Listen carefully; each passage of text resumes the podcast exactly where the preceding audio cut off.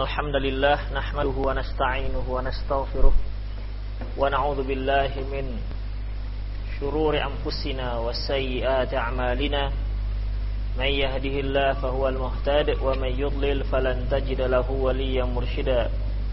أشهد أن لا إله إلا الله وحده لا شريك له وأشهد أن محمدا عبده ورسوله الذي لا نبي بعده. فقال الله سبحانه وتعالى يا أيها الذين آمنوا اتقوا الله حق تقاته ولا تموتن إلا وأنتم مسلمون. يا أيها الذين آمنوا اتقوا الله وقولوا قولا سديدا يصلح لكم أعمالكم ويغفر لكم ذنوبكم ومن يطع الله ورسوله فقد فاز فوزا عظيما. يا أيها الناس اتقوا ربكم الذي خلقكم من نفس واحدة وخلق منها زوجها وبث منهما رجالا كثيرا ونساء. واتقوا الله الذي تساءلون به والأرحام.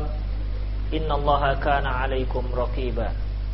أما بعد إن أصدق الحديث كتاب الله وخير الهدي هدي محمد صلى الله عليه وسلم وشر الأمور محدثاتها وكل محدثة بدعة وكل بدعة ضلالة وكل ضلالة في النار. Ikhwati fiddin Rahimani Allah wa iyyakum. Babun nahi an ikhrajir radi Fis sadaqah. Bab larangan mengeluarkan zakat Dengan barang-barang Ataupun benda yang sudah buruk Yang sudah rusak. Allah subhanahu wa ta'ala firman dalam surah Al-Baqarah ayat 267 Ya ayyuhalladzina amanu anfiqu min thayyibati ma kasabtum. Wahai orang-orang yang beriman, infakkanlah uh, infakkanlah sesuatu yang baik dari apa yang telah kalian dapatkan dari hasil kerja yang kalian dapatkan. Wa mimma akhrajna lakum minal ard. Demikian juga nafkahkan, infakkan, sedekahkan dari hasil dari hasil bumi yang telah kami keluarkan untuk kalian, yang telah kami tumbuhkan untuk kalian. Wala tayammamul min. Janganlah kalian memilih eh, barang-barang uh, ataupun benda-benda yang sudah rusak. Tunfiquna walastum bi akhidih. Di mana kalian menginfakkannya sementara sebenarnya kalian sendiri tidak ingin untuk mengambilnya. Illa antughmidu fi kecuali kalau kalian mengambilnya dengan memicingkan mata. Wa alamu anallaha ghaniyun hamid. Ketahuilah bahwasanya Allah itu maha kaya lagi maha terpuji. Dalam ayat ini pertama Allah Subhanahu wa taala menyuruhkan memerintahkan kepada kita anfiqu nafkahkan, infakkan benda-benda yang baik yang dari hasil kerjaan kita. Dari hasil usaha kita, maka keluarkanlah yang baik. Jangan pilih yang buruk. Kalau kita mau bersedekah, berikanlah yang baik. Demikian juga Allah uh, menyuruh kita kalau kita mengeluarkan sedekah, zakat, maka keluarkanlah yang baik-baik. Kalau dia berupa zakat tumbuhan, maka keluarkan zakat tumbuhan, buahan, kalau dia buahan, maka keluarkan yang baik, jangan keluarkan yang sudah setengah busuk ataupun yang busuk. Kalau dia berupa makanan pokok, keluarkan yang baik, yang bagus, yang masih bagus. Jangan keluarkan yang sudah kadaluarsa. Kalau dia beras sudah mulai bergumpal-gumpal karena dia sudah lama. Kalau dia berupa yang lainnya sudah mulai dimakan bubuk, barulah itu dikeluarkan untuk zakat. Ini tidak dibolehkan.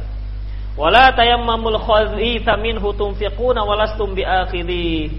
Dan janganlah kalian pilih untuk zakat itu benda-benda yang sudah rusak, yang sudah buruk, yang sebenarnya kalian sendiri tidak ingin untuk mengambilnya. Kecuali jika kalian illa antughmidu kecuali kalian mengambilnya dengan picing mata. Artinya para ikhwatiddin, ya, kalau orang yang matanya masih e, masih sehat dan dia disuruh pilih dari di antara benda yang baik, yang rusak dan yang sudah rusak, misalnya, yang rusak dan yang sudah rusak, yang baik dan yang sudah rusak, tentu dia akan memilih yang yang masih bagus. Kecuali kalau dia picing mata, maka akan terambil dia yang yang rusak. Oleh karena itu, ketika dia me, me, me, me, membuka matanya, ternyata yang dia ambil adalah benda yang buruk, tentu dia akan menyesal. Ketahuilah bahwasanya Allah itu maha kaya, lagi maha terpuji. An Abi Umamah bin Sahl bin Hanif fil ayatil lati qala azza wa jalla wala tayammamul khabitha minhu tunfiqun dari Abi Umamah bin Sahal bin Hanif tentang ayat yang difirmankan Allah Subhanahu wa taala dan janganlah kalian memilih benda-benda yang sudah rusak untuk kalian zakatkan. Qala dia berkata mengomentari ayat ini huwa al-ju'rur. Ju'rur itu adalah jenis kurma ya, jenis kurma yang sudah rusak. Walaunul hubaik demikian juga jenis kurma launul hubek. Jenis kurma launul hubek ini kalau ju'rur itu sudahlah dia masih muda dan sudah kering. Ya. Sudah kering. Launul hubek. Demikian juga dengan jenis kurma launul hubek. Para khafidin perlu antum ketahui bahwasanya di timur tengah sana kurma itu memiliki macam ratusan, bahkan namanya juga ratusan. Ya ratusan. Terkadang dinamakan sesuai dengan si penanamnya. Sebagaimana yang pernah kita singgung. Termasuk juga ini ju'rur dan launul hubaik. Di mana launul hubaik ini juga nama orang. Dinisbatkan nama kurma ke orang tersebut. Panaha Rasulullah sallallahu alaihi wasallam an tu'khad min sadaqati aridalah Lantas Rasulullah Shallallahu Alaihi Wasallam melarang mengambil zakat dari barang-barang yang sudah rusak, yang sudah buruk. Hadis diriwayatkan oleh Imam Nasai dengan sanad yang sahih. An Auf bin Malik radhiyallahu anhu qala kharaja Rasulullah sallam wa bi yadihi 'asa. Faqad 'allaqa rajulun qanwa hashfin faja'ala yat'anu fi dhalika al-qan dari Auf bin Malik radhiyallahu anhu qala dia berkata, Nabi sallallahu alaihi wasallam keluar dari rumahnya sambil memegang tongkat. Waktu itu seorang laki-laki menggantungkan setandan kurma hasyaf. Setandan kurma hasyaf.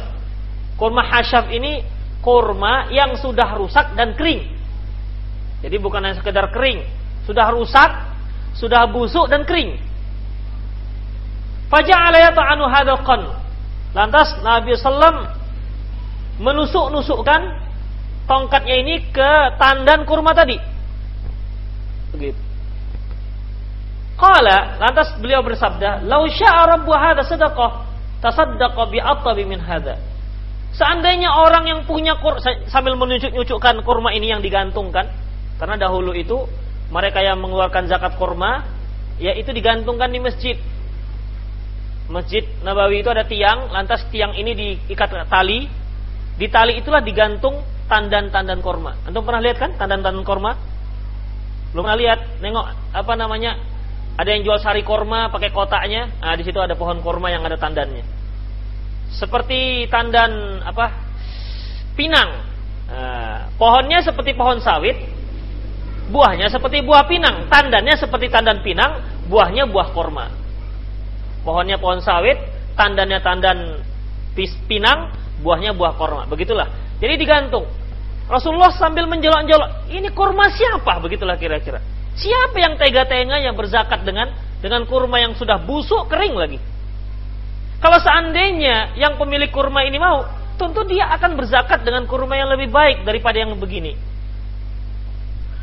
Inna rabba hadha sadaqa ya'kulu hashfan yaumal qiyamah. Sungguh orang yang mensedekahkan ini, menzakatkan ini, nanti di hari kiamat dia akan makan kurma seperti ini. Hadis diriwayatkan oleh Imam Nasai. Anil Bara' bin Azib radhiyallahu anhu qala dari Bara' bin Azib radhiyallahu anhu dia berkata, Fi qawlihi tentang firman Allah wa mimma akhrajna lakum minal ard wa la tayammamul khabitha minhu tunfiqun.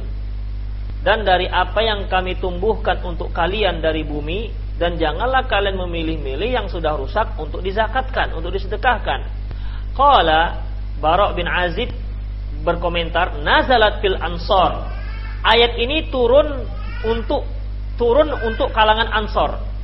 Kanatil ansor uh, tukhriju kanal ansor tukhriju idza kanal jadad idza kanal judadun nahli min haitanihim aqna'ul bashar Sesungguhnya orang-orang Ansor dahulu kalau mereka sudah panen ya panen dari panen yang mereka keluarkan dari kebun-kebun kurma mereka fayu'allikuna 'alal habali baina iswanataini fil masjid Rasulullah mereka menggantungkan kurma-kurma tersebut di seutas tali yang sudah diikat di antara dua tiang yang ada di dalam masjid Nabi Shallallahu Alaihi Wasallam. Fayakulu minhu al muhajirin. Nah, kemudian orang-orang fakir muhajirin makan dari kurma yang mereka gantungkan. Fayamidu ahaduhum fayadkhulu qanwan fihi hashfun. Lantas salah seorang di antara mereka, mereka ini maksudnya orang-orang muhajiri, orang-orang ansor. Ya orang-orang Ansor. Karena orang-orang Ansor itu terkenal sebagai pekebun. Sementara orang-orang Muhajirin terkenal sebagai pedagang. Ya karena yang punya tanah itu adalah orang Ansor. Sementara yang Muhajirin datang dari Mekah ya datang dari Mekah dan di Mekah itu tidak ada perda, uh, perkebunan. Di Mekah tidak ada perkebunan. Kebiasaan mereka berdagang ke Syam. Di ila fi Quraisy ila fi Quraisy ila fihim. Rihlatas syita'i. Ini tentang orang Quraisy di mana Allah mengingatkan mereka tentang nikmat Allah yang memberi mereka musim musim perdagangan baik ketika musim panas maupun ketika musim dingin. Itu keahlian orang-orang Quraisy Makkah. Makanya ya ketika mereka hijrah ke Madinah, mereka juga berproses, berproses, uh, berprofesi sebagai pedagang seperti Abdullah uh, Abdurrahman bin Auf ketika sampai di Madinah yang dia tanya di mana pasar. Adapun orang Ansor yang memang sudah berdomisili di Madinah, mereka punya tanah, punya kebun. Makanya ayat ini turun untuk orang-orang Ansor. Dari salah seorang orang Ansor ini uh, mengeluarkan zakat kurmanya dan menggantungkan korma yang diperuntukkan untuk orang-orang fakir, dia pilih dari korma yang sudah rusak, hasyaf. Korma yang sudah rusak dan kering. Yadhunnu annahu jaizun jaizun fi fil aqna. Dia mengira bahwasanya itu boleh karena dia lihat udah banyak sekali kurma. Gak apa-apalah satu tandan saja atau beberapa tandan saja. Yang lain banyak yang bagus begitu. Fanazala fi man dzalik. Lantas turunlah ayat ini bagi siapa yang melakukan hal itu wala tayammamul tunfiqun janganlah kalian memilih-milih uh, kurma sesuatu yang buruk yang kalian jadikan untuk zakat yaqulu la ta'midu li hashfin min minhu tunfiqun janganlah kalian dengan sengaja uh, menzakatkan kurma yang sudah rusak walastum bi sementara kalian sendiri tidak mau tidak mau mengambilnya Ya, jangankan orang lain, para ekofidin, si empunya kurma saja, itu enggan makan kurma seperti itu. Jadi kalau dia tidak suka makan kurma itu, mengapa dia berikan ke orang lain? Apalagi atas nama zakat. Apalagi atas nama zakat. Dan itu merupakan kewajiban yang harus dia keluarkan. Mungkin antum masih ingat tentang kisah Habil dan Qabil di mana mereka diperintahkan oleh Nabi Adam untuk berkorban. Adapun yang si adik eh, yang sehari-hari dia sebagai pengembala, dia mengorbankan gembalaannya seekor kambing yang gemuk. Sementara si kakak, dia sebagai petani pekebun, dia pilih buah-buahan yang sudah busuk. Ya, dia pilih buah-buahan yang sudah busuk. Kalau dahulu tanda-tanda kurban seseorang terima ya itu diambil langsung oleh Allah Subhanahu wa taala, hilang. Ternyata setelah dilihat adalah yang diterima, yang diambil hanya dombanya si adik. Sementara buah-buahan yang busuk itu uh, tidak dijamah sama sekali. Demikian para ikhwafidin azallahu iyyakum. Sama dengan uh, ghanimah. Kalau dahulu hasil rampasan perang ya sebelum Rasulullah hasil rampasan perang itu dipersembahkan untuk Allah Subhanahu wa taala dan datang api untuk melahapnya. Namun setelah uh, namun pada syariat Rasulullah SAW harta rampasan perang itu dihalalkan bagi Rasulullah dan umatnya. Demikian para ikhwatiddin rahimallahu iyyakum. Walastum bi akhiri illa antum bidufi. Sebenarnya kalian sendiri nggak suka untuk memakannya, untuk mengambilnya, kecuali kalau kalian picing mata. Yaqulu law uhdiya lakum ma ma qabbaltumuh illa ala istihya sahibahu ghaizun. Seandainya kurma seperti ini dihadiahkan kepada kalian, niscaya kalian pasti tidak akan terima. Pasti tidak akan kalian terima. Ya kalaupun kalian terima itu dikarenakan segan, segan, takut orang yang memberi tersinggung. Ya misalnya saja kalau ada tetangga kita ngirim gulai ke rumah kita, gulainya sudah basi. Kira-kira bagaimana? Kalaupun dia terima, ya, dibuang kan begitu. Terima dibuang. Mengapa demikian? Ya memang tidak layak. Masa sih si tetangga ini memberi makanan yang sudah basi, dia saja nggak mau makan, berikan tetangga. Makanya antum kalau membagi-bagi pada tetangga, lihat dulu makanannya. Jangan kira-kira daripada dibuang, mendingan dikasih tetangga. Daripada dibuang mendingan kasih tetangga. Jangan begitu. Ya. Berikan yang memang layak untuk diberikan. Udah kira-kira hampir basi, kita sudah punya yang lain. Ini kalau kita biarkan satu hari basi. Daripada kita yang daripada basi mendingan kasih tetangga. Tidak demikian caranya untuk memberikan sesuatu kepada orang lain para ikhwatiddin azallahu iyyakum. Lan tanalul birra hatta tunfiqu mimma tuhibbun. Sesungguhnya kalian tidak akan mendapatkan kebajikan hingga kalian menginfakkan apa yang kalian suka. Apa yang kalian suka. Kemudian para ikhwatiddin. Jadi kata Rasulullah, kalau seandainya pun kurma seperti ini dihadiahkan kepada kalian, niscaya kalian tidak akan terima. Ya kalaupun kalian terima itu karena segan, takut orang yang memberi itu tersinggung. Innahu bu'itha ilaikum ma lam takun lakum fi hajah anna Allah ghaniyun min sadaqatikum. Sesungguhnya sesungguhnya diutus kepada kalian sesuatu yang sebenarnya kalian itu sesungguhnya sesuatu yang diutus pada kalian adalah sesuatu yang kalian nggak nggak apa namanya malakum fi hajah yang kalian sendiri tidak butuh. Yang kalian sendiri tidak butuh terhadap benda yang kalian berikan. Ketahuilah bahwasanya Allah itu maha kaya. Tidak. Maha kaya itu artinya tidak eh, apa namanya tidak membutuhkan sedekah kalian. Sebenarnya Allah itu tidak butuh atas sedekah kalian. Bukan berarti ketika Allah Subhanahu wa taala mewajibkan kita zakat, e, menganjurkan kita untuk berinfak, bukan berarti Allah itu butuh dengan harta kekayaan kita, tidak. Ya.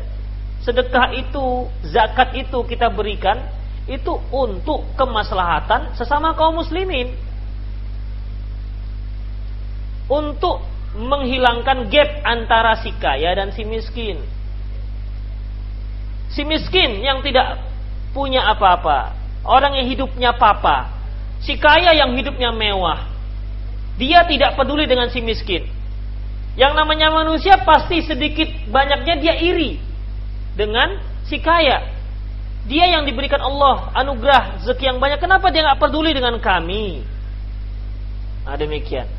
Dengan demikian para khafidin kalau si kaya memberikan pada si miskin oleh karena itu akan tumbuhlah rasa cintanya si miskin terhadap si kaya dan si kaya pun akan cinta terhadap si si miskin. Demikian para khafidin.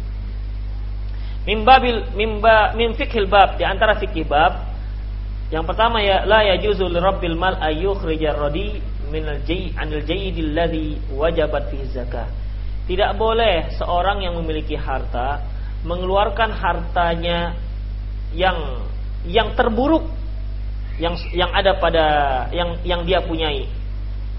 di mana dia keluarkan itu dari harta yang wajib dizakati. Sebagaimana yang kita katakan tadi, dia panen padi ya. Mungkin dari panen dia itu ada beberapa petak sawah, ada satu petak sawah yang padinya kurang bagus. Mungkin dikarenakan di disapu angin lantas tidur, ya rebah padinya sehingga padinya kurang bagus dibandingkan yang lainnya. Lantas dia keluarkan dari padi yang ini untuk zakat maka itu tidak dibolehkan. Nomor dua al ayatu ma warada fi ma'naha aslu fi isbatil qiyas. Ayat ini kalau kita lihat dari makna lafaznya merupakan dasar dari kias. Dasar dari kias dasar dari hukum kias. Pada khafidin di antara para ulama ada yang mengingkari kias. Katanya tidak ada kias dalam Islam. Seperti Ibnu Hazm rahimahullah. Beliau mengatakan tidak ada kias dalam Islam.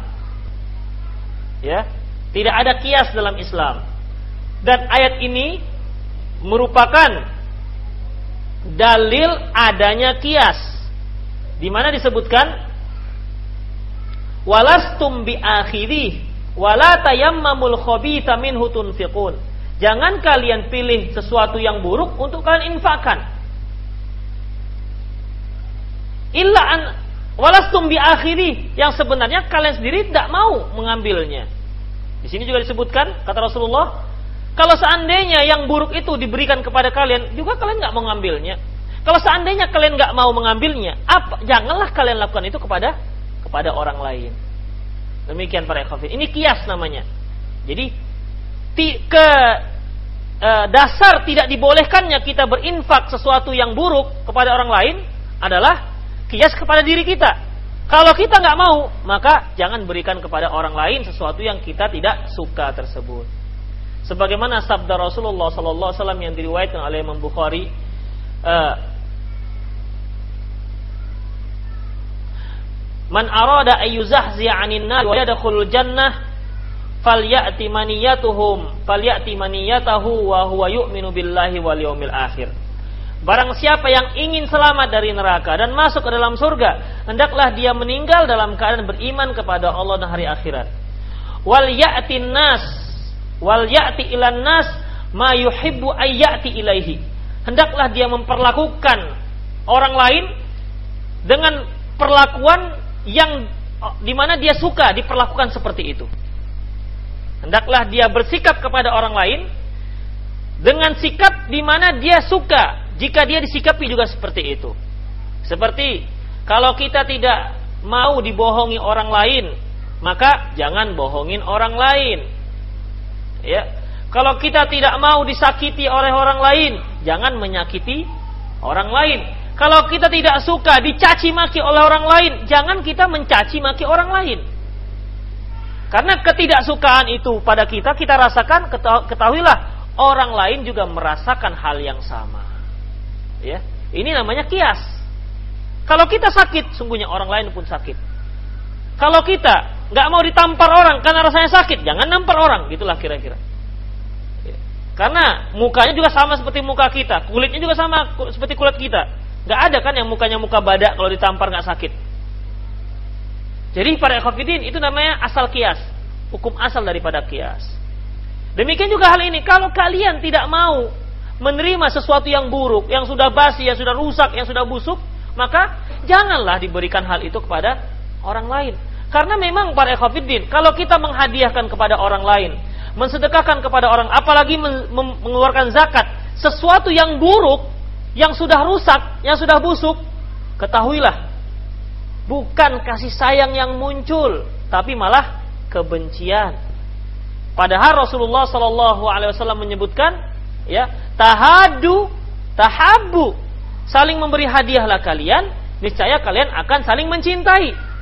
Tapi kalau yang diberi hadiah, yang memberi hadiah sesuatu yang buruk, niscaya tidak akan muncul memunculkan suatu perhatian ataupun kecintaan malah akan muncul apa namanya kemurkaan, kemarahan, akan muncul apa namanya tanggapan-tanggapan yang negatif. orang ini orang pelit, sudah kaya, ini yang dikasih, padahal dia nggak dipakai dan seterusnya para ikhwatiddin rahimani Allah wa iyyakum. Ya. Makanya dilarang. Itu merupakan salah satu hikmah janganlah kita memberikan sesuatu yang sudah busuk ataupun yang sudah rusak.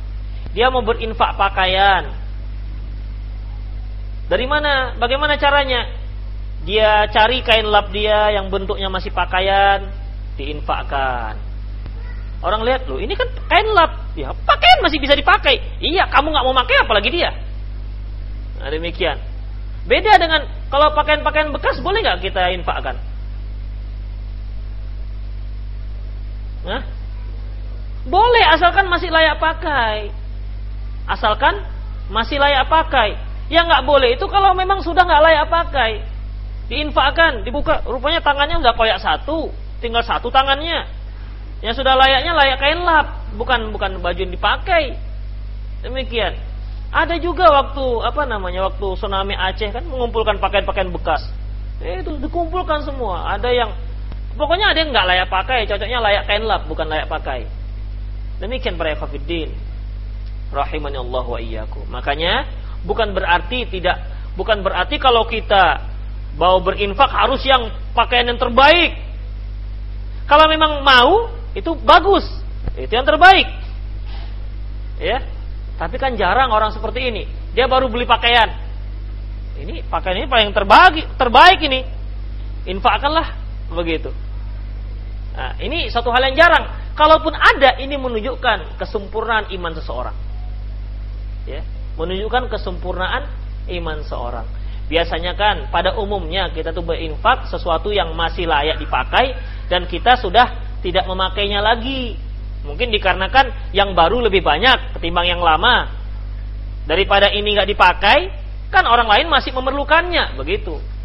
Orang lain masih menganggap itu bagus, tapi mungkin kita level kita menganggap menurut kita ini apakah karena kekecilan atau karena ah, yang lebih baik itu banyak lagi sehingga yang ini nggak kita pakai sementara untuk orang lebih baik.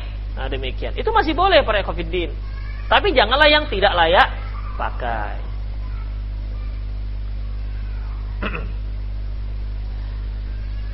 Fakama la yardul insan ayya akhudar radi wa ayyuhda ilahil khabith. Sebagaimana seorang itu tidak ridho kalau dia mengambil sesuatu yang sudah busuk atau dihadiahkan kepadanya sesuatu yang sudah rusak. Fakaifa li? Bagaimana mungkin hal itu dia perlakukan untuk orang lain? Bal yataqarrab apalagi sebagai apa namanya sebagai sebagai ibadah yang mendekatkan diri dia kepada Allah Subhanahu wa taala ya seperti zakat ya zakat sedekah dan lain-lainnya demikian para ikhwatiddin 238 babul jazi an ikhrajil haramah wal wal, mu, wal mu'ibah wat taisi fi sadaqah bab dicelanya mengeluarkan sedekah dengan hewan yang sudah tua sudah tua renta baru dikeluarkan untuk zakat. Wal mu'ibah dan hewan yang cacat. Watais fi sadaqah dan hewan dan he, dan yang jantan. Dicelanya mengeluarkan zakat dengan hewan yang sudah tua renta, yang cacat dan yang jantan. Ini bagaimana ini? Sepertinya kok ada berbanding terbalik Pertama yang tua dan yang cacat ini jelaslah karena apa? Ya udah tua, namanya ya nggak bisa dijual di zakat kan. Udah tua. Taulah kalau udah tua gitu. Kemudian yang jantan tuh, justru jantan itu kan baik. Kenapa malah nggak dibolehkan? Bagaimana penjelasannya? Berikut para ikhwatiddin rahimanallahu wa iyyakum. Hadis yang diriwayatkan oleh Imam Bukhari rahimahullah an Anas radhiyallahu an Anas radhiyallahu anhu dari Anas radhiyallahu anhu anna Abu Bakrin radhiyallahu anhu katabalahu allati amara Allah wa rasulah bahwasanya Abu Bakar radhiyallahu anhu menuliskan sesuatu yang diperintahkan Allah dan Rasulnya. Wala yukhriju fi sadaqah haramah. Janganlah mengeluarkan zakat dengan hewan yang sudah tua. Yang sudah tua itu e, giginya sudah gugur, giginya sudah bukan gugur ya, gigi gugur, ompong mana ada gigi gugur, gigi sudah ompong,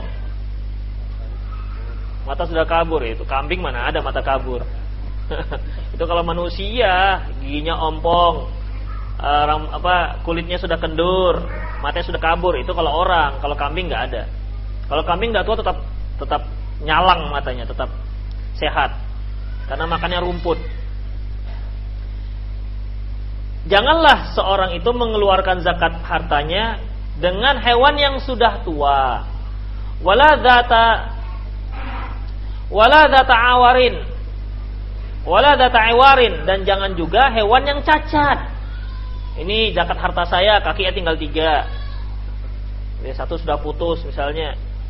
Nggak dibolehkan. Wala tais. Dan juga jangan yang jantan. Berarti nggak boleh. Nggak boleh mengeluarkan zakat harta dengan yang jantan. Perhatikan itu belum selesai kalimatnya illa masya al mutasaddik musaddik kecuali memang seizin hati orang yang berzakat. Artinya ya janganlah si pemungut zakat itu mengambil memungut zakatnya dari zakat hewan yang hewan jantan. Kecuali nah, kecuali yang pemilik pemilik hewan ini ridho ya. Dia ridho kalau atau dia sendiri yang menyerahkan hewan yang jantan sebagaimana yang telah kita pelajari bahwasanya seorang pemungut zakat pegawai zakat tidak boleh mengambil dari zakat harta seseorang sesuatu yang paling berharga. Kalau dia berupa kambing yang paling gemuk, yang paling besar, demikian juga yang jantan jangan. Kecuali memang kalau si yang membayar zakat itu yang rela membayarkannya. Jadi para ikhwatiddin antara uh, konteks hadis antara yang tua dan yang apa tadi, yang cacat beda dengan masalah yang jantan. Yang jantan itu kaitannya jangan mengambil yang jantan kecuali dengan kerelaan yang berzakat. Adapun yang tua dan yang cacat ini para ikhwatiddin, si pemungut zakat juga jangan pilih yang itu, orang yang berzakat juga jangan mengeluarkan zakat dengan dua hal ini. Min fikhil bab, di antara fikih bab, qala Hafiz Fathul Bari berkata Al Hafidz Ibnu Hajar dalam kitabnya Al Fathul Bari, wa taqdirul haddu qad haramah wala aib aslan. Janganlah kalian mengambil zakat dengan hewan yang sudah tua dan juga yang memiliki uh, aib, cacat. Wala tu'ad atis dan juga jangan mengambil yang jantan.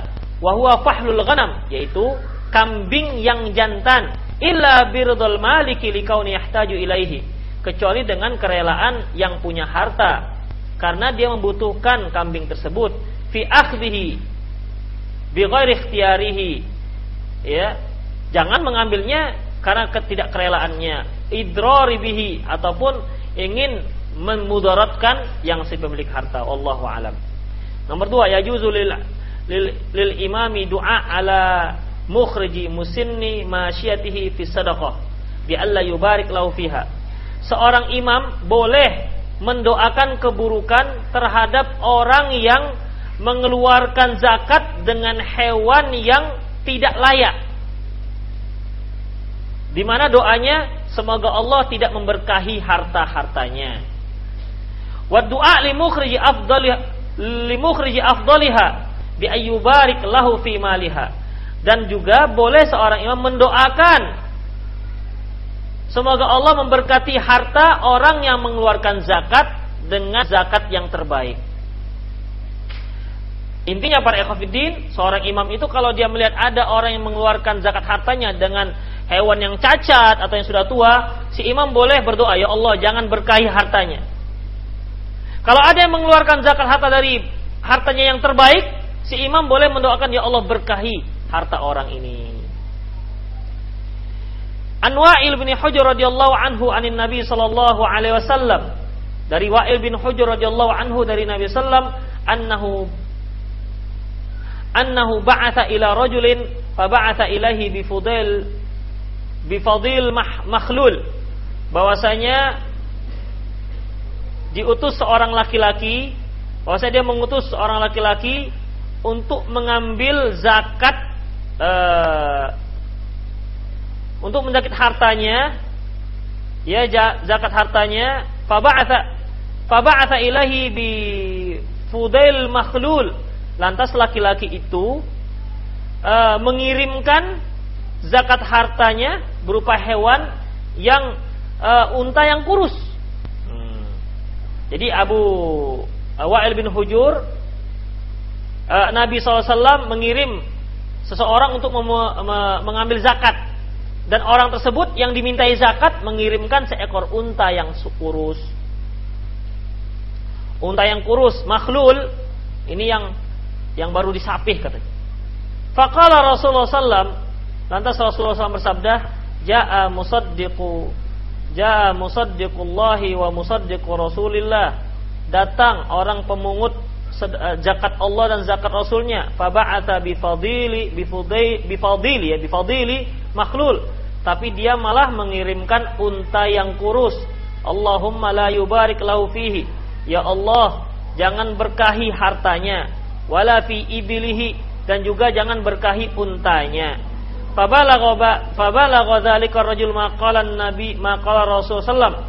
Lantas doanya Rasulullah tersebut sampai ke laki-laki itu, laki-laki yang membayar zakat dengan unta yang kurus tadi. Faba'atha ilaihi bin naqati min min hus min husniha wa jamaliha.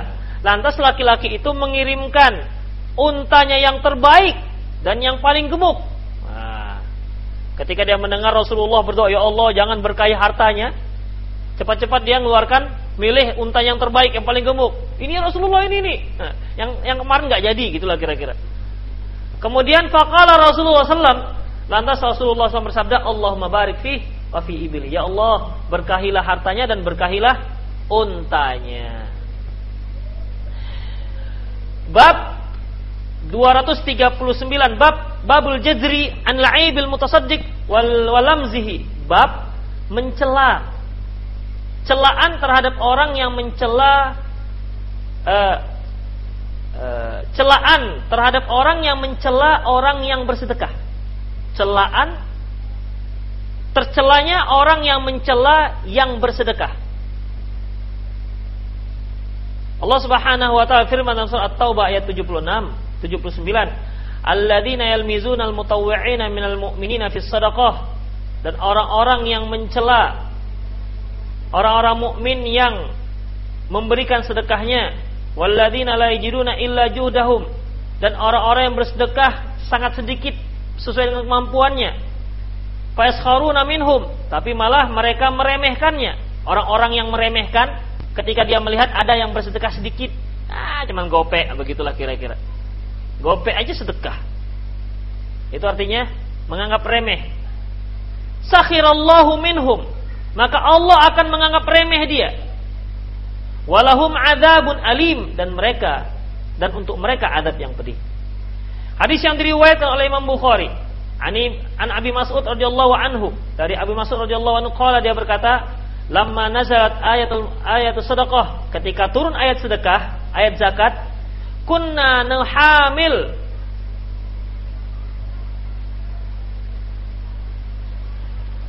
kami me, apa namanya menggendong mengangkat memanggul memanggul sedekah ya dengan bahu kami faja'a rajulun fatasaddaqa bi katsir datanglah seorang laki-laki dan dia pun bersedekah uh, mensedekahkan sesuatu yang banyak laki-laki ini datang dengan membawa sedekah yang banyak.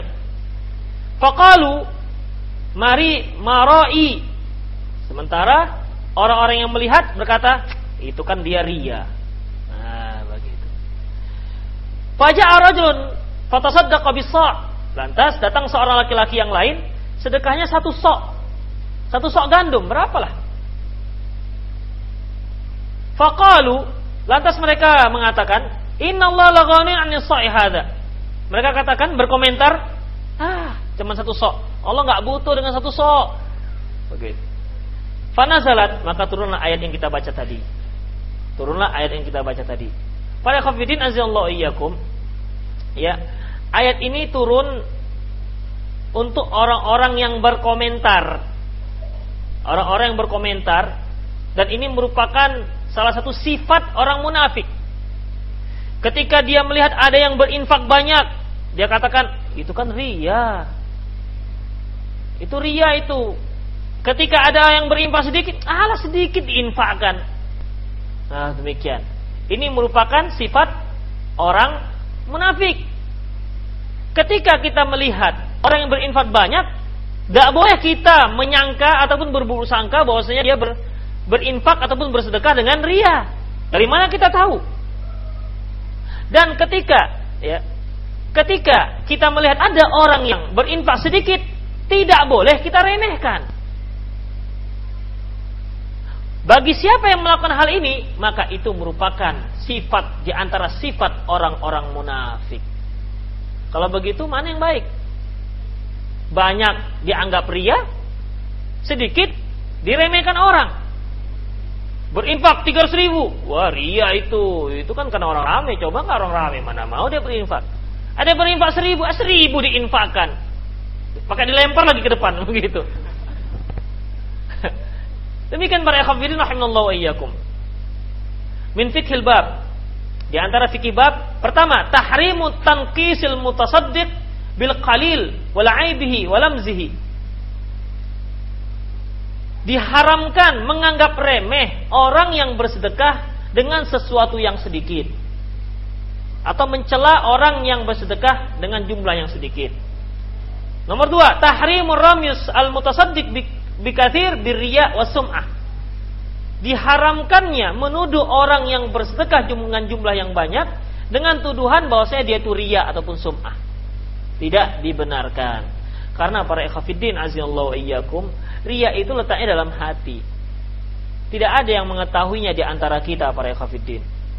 Ya, oleh karena itu ketika uh, seorang berinfak dengan terang-terangan misalnya, saya berinfak satu juta misalnya, ya maka infak dia itu diterima.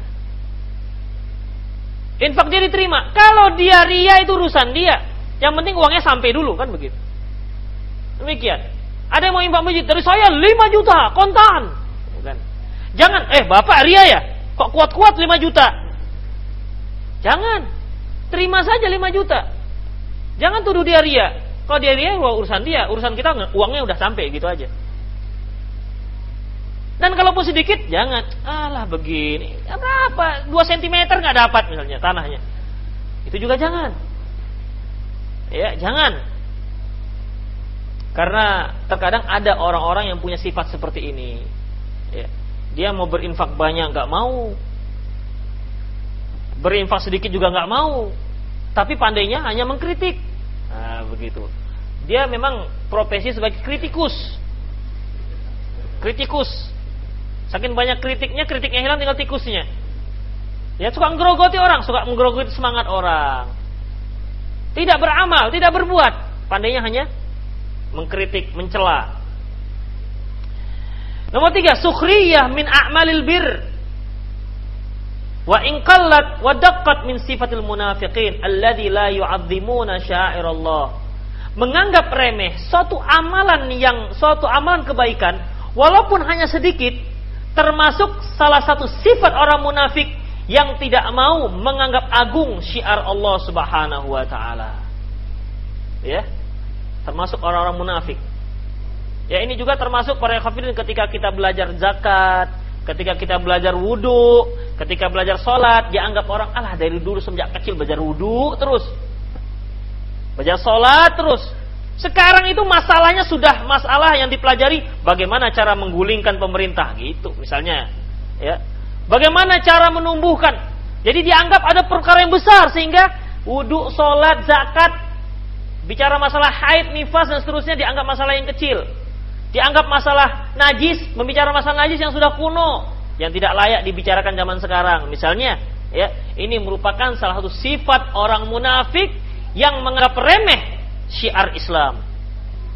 Kita tidak boleh menganggap remeh syiar apa pun yang berkaitan dengan syariat Allah Subhanahu wa taala.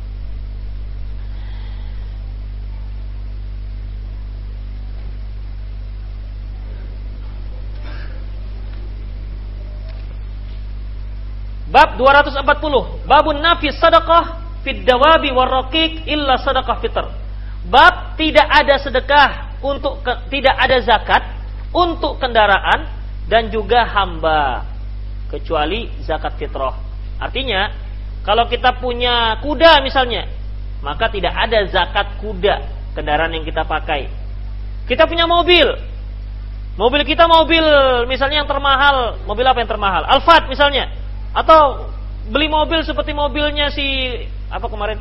Barack Obama misalnya. Kalau di roket, di RPG nggak nggak jebol. Kalau di bom nggak hancur. Goyang-goyang gitu aja. Ya. Belinya sekian miliar, itu kan banyak uangnya. Apakah zakati? Enggak. Ya, enggak dizakati. Kendaraan tidak ada zakat para khafidin azallahu iyyakum.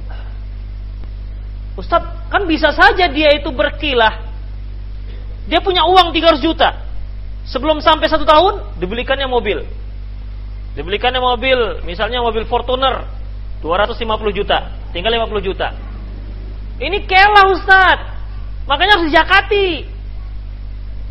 Atau, Ustaz, ada juga orang yang gajinya setiap tahun, setiap bulan itu, seperti gaji presiden, atau gaji menteri, memang sedikit gajinya 5 juta, tapi tunjangan sana sininya itu yang banyak. Gajinya satu satu bulan tuh bisa ratusan ratus juta, ya, bisa puluhan juta. Masa petani yang menanam padi sekian kali dapat harus zakati, sementara yang sekian puluh juta nggak dizakati. Nah demikian. Oleh karena itu para ikhwafidin azallahu masalah zakat adalah masalah ibadah. Ketentuan-ketentuannya itu adalah ketentuan yang ditentukan oleh Allah Subhanahu wa taala. Di sini tidak apa tidak tidak berlaku logika. Walaupun logikanya orang yang apa namanya beli mobil yang setengah miliar misalnya, ya. Seharusnya kan dia berzakat. Namun karena dalam syariat kita tidak ada zakat kendaraan, maka tidak ada zakatnya. Orang yang sudah punya kendaraan, kendaraannya tidak dizakati. Demikian juga yang punya hamba sahaya. Ya, yang punya hamba sahaya. Hamba sahayanya di rumahnya ada 10 misalnya. Kalau hamba sahaya berapa satu hamba sahaya? Harganya mahal. Nggak tahu sekarang berapa harganya. Tapi bukan bukan pembantu ya. Pembantu jangan dianggap hamba sahaya. TKI dianggap sahaya. Nggak dibolehkan. Itu orang merdeka. Hamba sahaya, anggap sajalah harganya satu satu orang 15 juta atau 20 juta misalnya harga hamba sahaya. Kalau dia punya 20 hamba sahaya yang membantu dia di rumahnya, yang membantu di kebun, yang membantu peternakan, yang membantu di rumahnya, berapa harganya sudah kalau dinilai nominal? Apakah ada zakatnya? Tidak.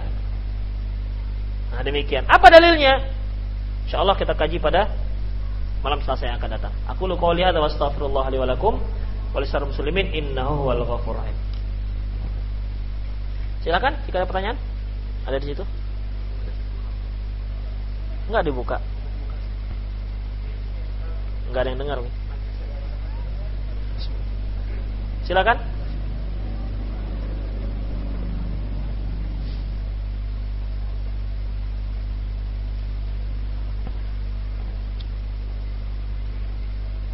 Ya. Uh -uh. uh, sawit itu bukan pertanian, perkebunan. Yang untuk tanyakan perkebunan pertanian. Pertanian. Pertanian apa misalnya? Ubi mana pertanian? Mana ada orang bertani ubi? Gak ada orang bertani cabai. Hah? Jagung. Bertani jagung. Gak ada. Kalau petani itu identik dengan beras, dengan padi. Mana ada? Saya petani karet. Berkebun. Oke lah, mungkin maksud antum ya berkebun atau bertani gitu ya. Para khafidin azallahu iyyakum.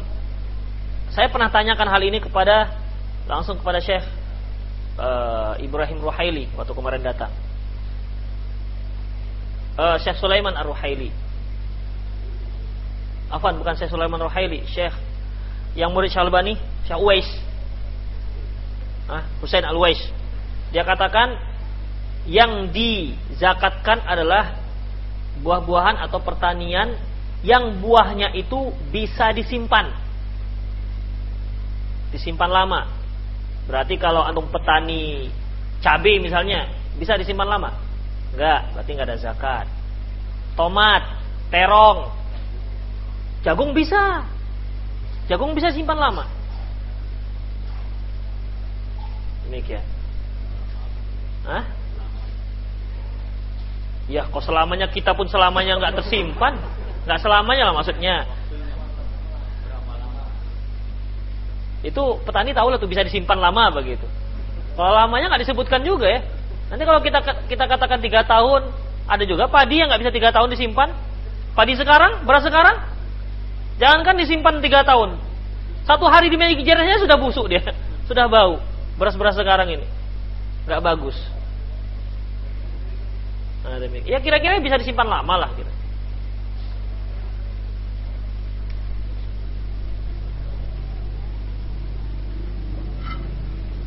Yang lain?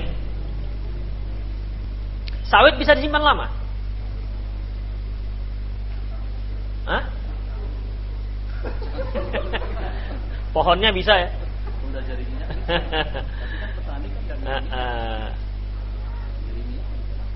Jadi kalau macam sawit Allah alam bisawab kalau memang dia nggak bisa disimpan lama, dia jatuhnya di zakat harta. Zakat harta. Berapa hasil sawit dia, berapa uang simpanan dia, sudah sampai nisab setahun zakatkan.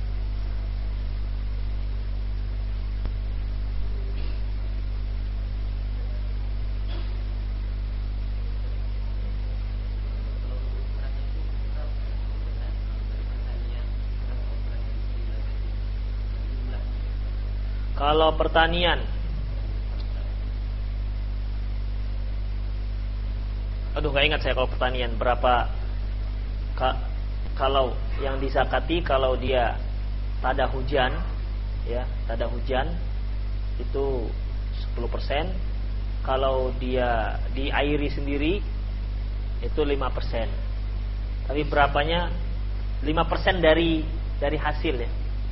5% dari hasil kalau dia ada hujan, tidak diairi, tidak pakai pengairan pompa, maka dia 10%, tapi kalau diairi sendiri, dia 5%. Kalau zakat harta disesuaikan dengan kalau uang para ikhwatiddin ya uang itu kalau kita lihat mata uang dahulu itu berkaitan dengan emas dan perak ada emas dan perak.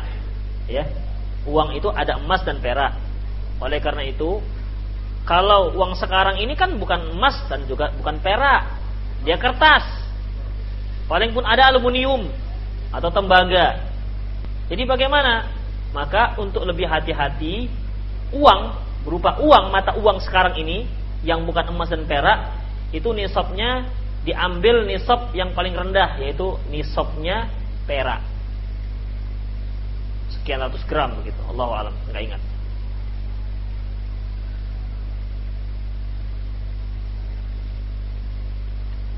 Ada yang lain? Apa ada masalah masjid antara kuburan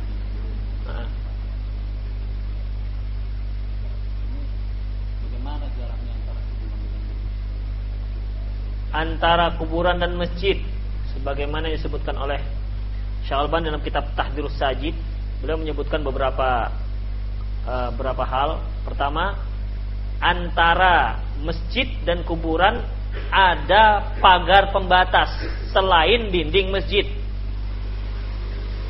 Ya, selain dinding masjid. Artinya kuburan itu bukan berada di tanah masjid.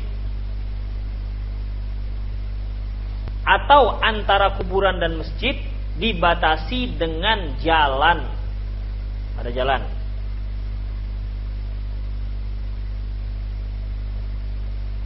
Bagaimana kalau seandainya lingkungannya lingkungan masjid, kemudian dibuat kuburan, setelah itu dibuat pagar? Seperti kuburan di Jamin Ginting. Setelah kuburan Cina itu. Kristen apa Cina? Kemudian dipagar dia. Ya. Itu kan tadi lingkungan masjid. Kuburan itu bukan kuburan lingkungan masjid. Seperti apa? Seperti masjid Aceh bagaimana? Masjid Aceh sepakat. Boleh nggak itu? Hah? Nah, itu terpisah dan itu bukan lingkungan masjid. Bukan lingkungan masjid juga. Demikian dan dipisahkan dengan dengan pagar yang cukup apa namanya? Cukup jelas perpisah perbedaannya. Di mana itu? Hah?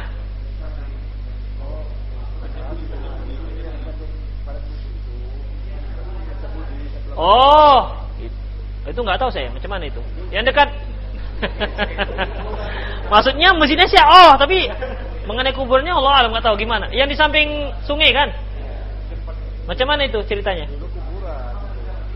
Dulu kuburan, kuburan di masjid. Oh, nggak boleh lah kalau begitu. Hah? Udahlah antum gak usah sholat di situ lah. Banyak masjid yang lain. Kalau mau juga ini masjid yang kita buat tuh sholat. Jamin gak ada kuburannya. 100% halal di sini. Emang susah sekali ya, susah sekali. Terutama masjid-masjid lama, masjid-masjid Melayu yang di pinggir sungai. Hampir rata kalau masjid Melayu di pinggir sungai ada kuburannya. Dari mulai Tanjung Pura, Stabat, pokoknya terus sampai ke Belawan. Hmm. Sampai Tanjung Balai. depan rumah Pak Isan, Ah, dia masjid duluan. ah, Berpisah dengan tanah, tanah masjid itu habis. ah, Di depan masjid itu tanah orang lain. Ah. Orang itu kuburkan di depan dia?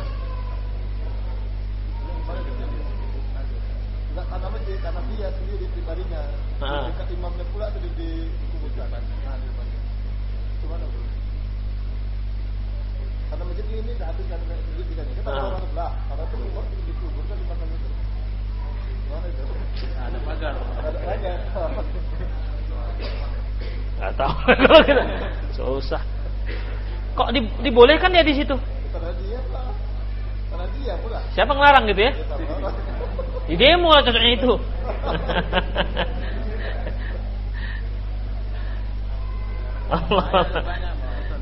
Kalau yang biasanya Pak, ada ada kuburan satu di lingkungan masjid itu yang pewakaf. Dia wasiat kalau saya mati, kuburkan saya di tanah ini, tanah masjid. Itu hampir rata. Makanya kalau ada kuburan satu di masjid, ada antara kalau kita jalan dari sini ke Siantar itu ada sebelah kanan, kuburan ada satu di samping kanan itu masuk ke masjid. Itu si pewakaf. Hah? Gak tahu. Pokoknya antara antara Medan dan Siantar carilah. Jadi yang. Boleh nggak? Jangan pak. Dari tadi kita cerita tentang nggak masalah sholat nggak boleh. Bukan bukan masalah boleh nggak dikuburkan di situ. Nah, silakan yang lain. Hmm. Apa hukumnya sholat didirikan tanpa adzan tetapi hanya iqamah?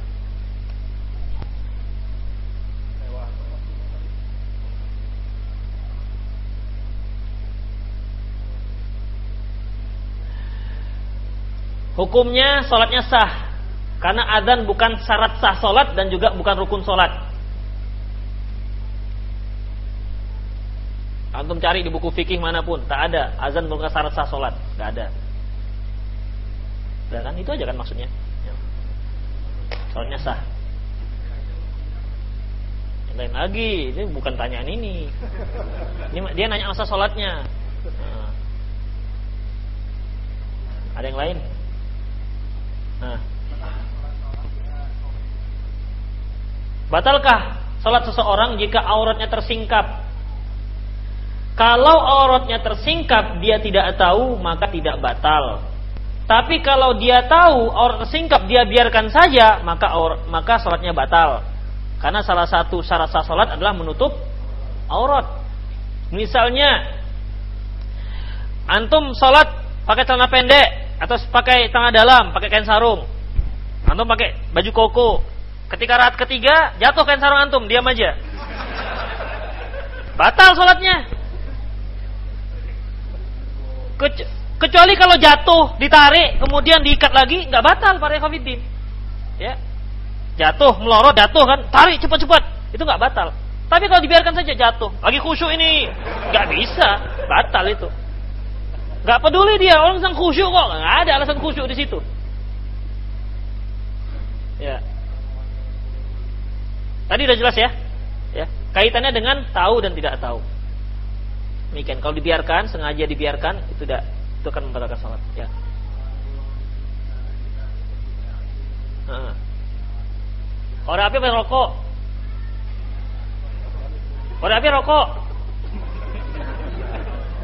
Ngapain sampai situ korek api? Ah, bolongannya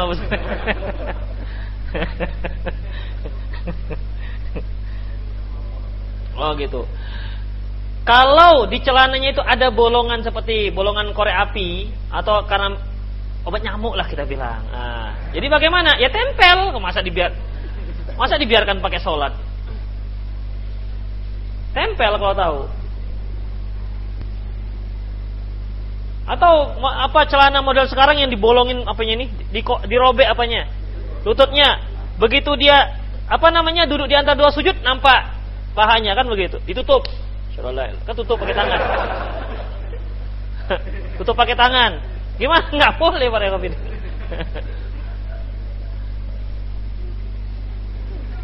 Maka tutuplah aurat. Namanya juga kita menghadap Allah Subhanahu wa taala.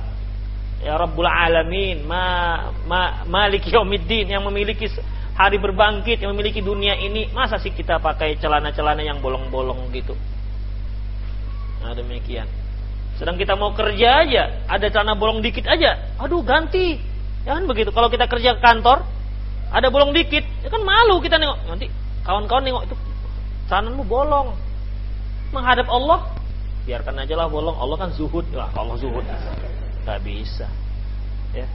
Kalau terbuka aurat, nggak bisa. Sama seperti wanita, para ibu-ibu sholat pakai mukena, telekung, sementara rambutnya nampak begitu keluar ya ini kan sering ini. Kalau kalau dia nggak tahu nggak ada masalah, tapi kalau dia tahu dia harus masukkan, walaupun sedang sholat, dia masukkan, walaupun sedang sholat.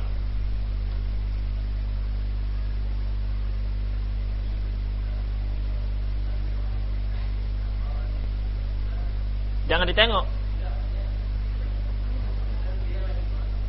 Nah.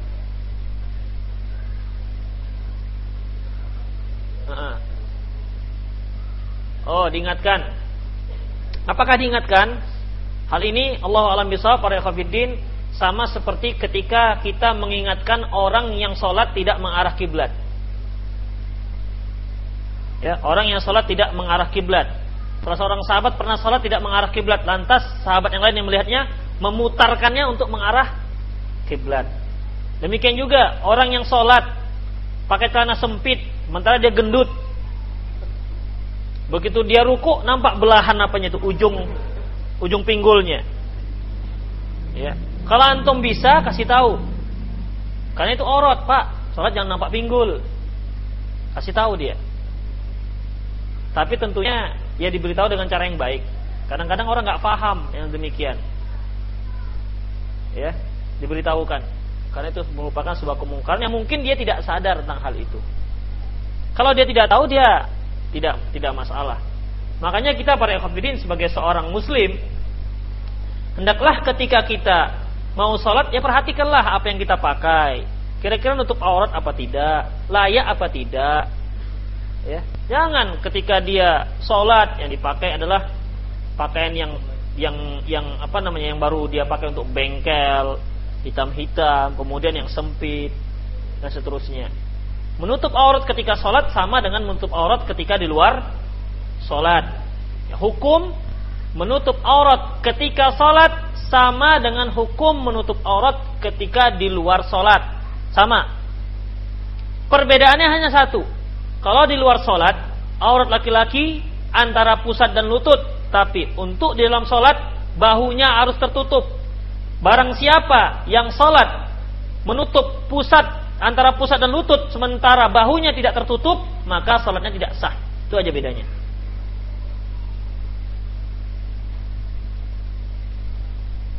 Jadi kalau ada yang memahami bahwasanya ketika dia luar sholat dia pakai celana celana pantalon begini, tapi ketika dia sholat sengaja dibawa sarung untuk tutupin nupin dulu pakai sarung, sengaja pakai sarung. Demikian. Bagaimana? Kalau dia meyakini lebih afdol, boleh. Tapi kalau dia katakan tidak sah, maka sesungguhnya di luar sholat pun dia sudah berarti sudah menutup aurat. Kalau dia meyakini bahwasanya dia pakai sarung itu karena memakai putih tidak sah dipakai dalam sholat, ketahuilah bahwasanya di luar sholat pun berarti tidak sah. Artinya tidak boleh dia memakai pakaian seperti itu. Tapi kalau dia meyakini akan lebih afdol, itu nggak apa-apa. Ya, demikian para ikhwatiddin. Misalnya dia pakai celana pantalon beginilah, celana pen begini. Udah. Kalau dia merasa pakainya sempit, nggak layak dipakai di dalam sholat, maka di luar sholat pun nggak nggak layak dipakai. Kalau dia merasa dikarenakan apa namanya dikarenakan uh, transparan, maka di luar sholat pun nggak boleh dipakai. Tetapi kalau dia ingin lebih menutup auratnya ketika sholat, maka hal itu lebih afdol.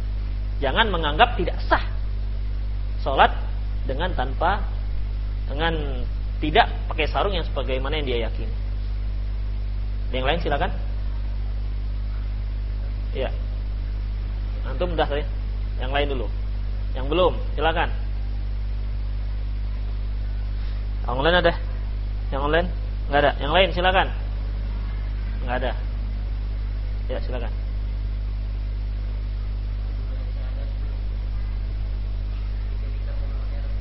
Ah.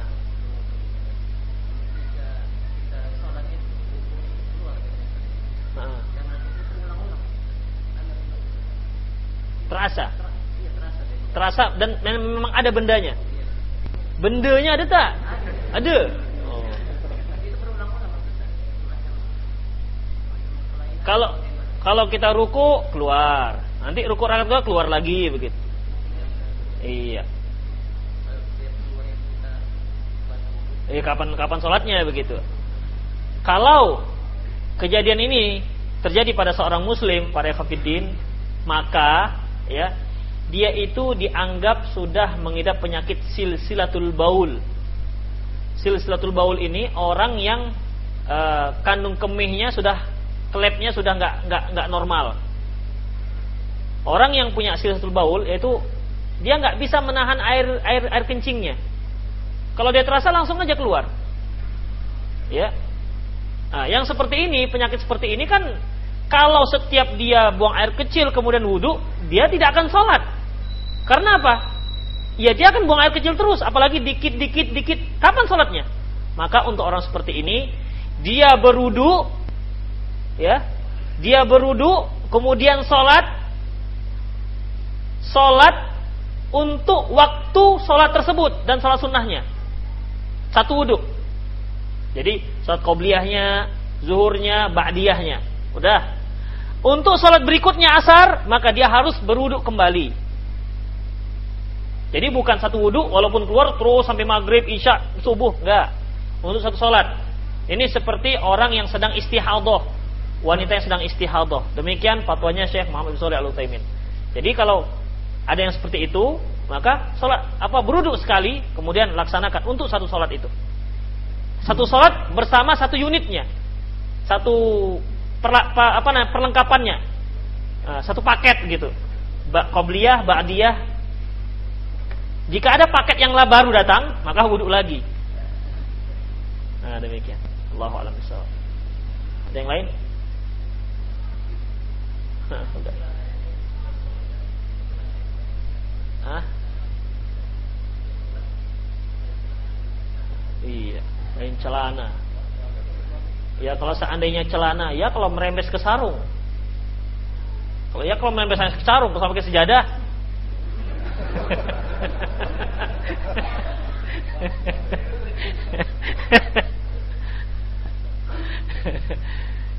iya. Repot juga memang. Para khafidin azallahu iyyakum, biasanya kalau orang-orang seperti ini dia sudah punya peralatan tersendiri dia. Ya, punya peralatan sendiri. Di mana uh, apakah kalau apakah dia berupa pampers ataukah kan ada pampers untuk orang tua. Juga anak, anak muda juga ada. Tinggal ukurannya lah beda. XL ke orang tua kan. Kalau anak muda XXL begitu. Nah demikian. Uh, nanti akan muncul pertanyaan. Jadi setiap saat ganti pampers Ustaz.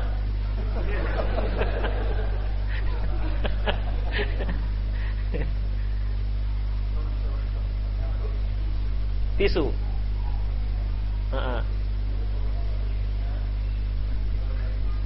Ya apa bedanya? Ya kalau kalau sanggup tisunya nampung. Kalau nggak sanggup, kalau yang banyak,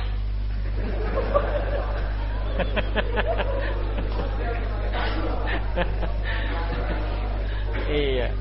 Ya sudahlah, antum ganti aja lah yang kena pipis itu udah ganti yang lain kalau memang ada. Ya. Jadi sebenarnya kalau memang terkena najis, ya sudah ganti saja kalau memang memudahkan. Tapi kalau memang setiap ganti ini Ustaz kalau setiap ganti satu hari sampai lima kali, celana saya cuma tiga. Gimana? Bisa juga ya. Allah alam bisawab. Intinya kalau memang memudahkan para khafidin gantilah celana, tapi kalau menyulitkan uh, sebagaimana dalam kaidah fikih al masyaqqatu tajlibu taisir, sesuatu yang sulit maka syariat akan memudahkannya. Jadi kalau dia bisa dan sanggup nggak ada masalah, tukar saja. Lebih untuk keamanan sholatnya. Hah? Mungman? Uh, demikianlah para ikhwafidin azallahu iyyakum. Uh, sampai di sini saja kajian kita. Aku lu qouli hadza astaghfirullah li wa muslimin innahu ghafurur rahim. Assalamualaikum warahmatullahi wabarakatuh.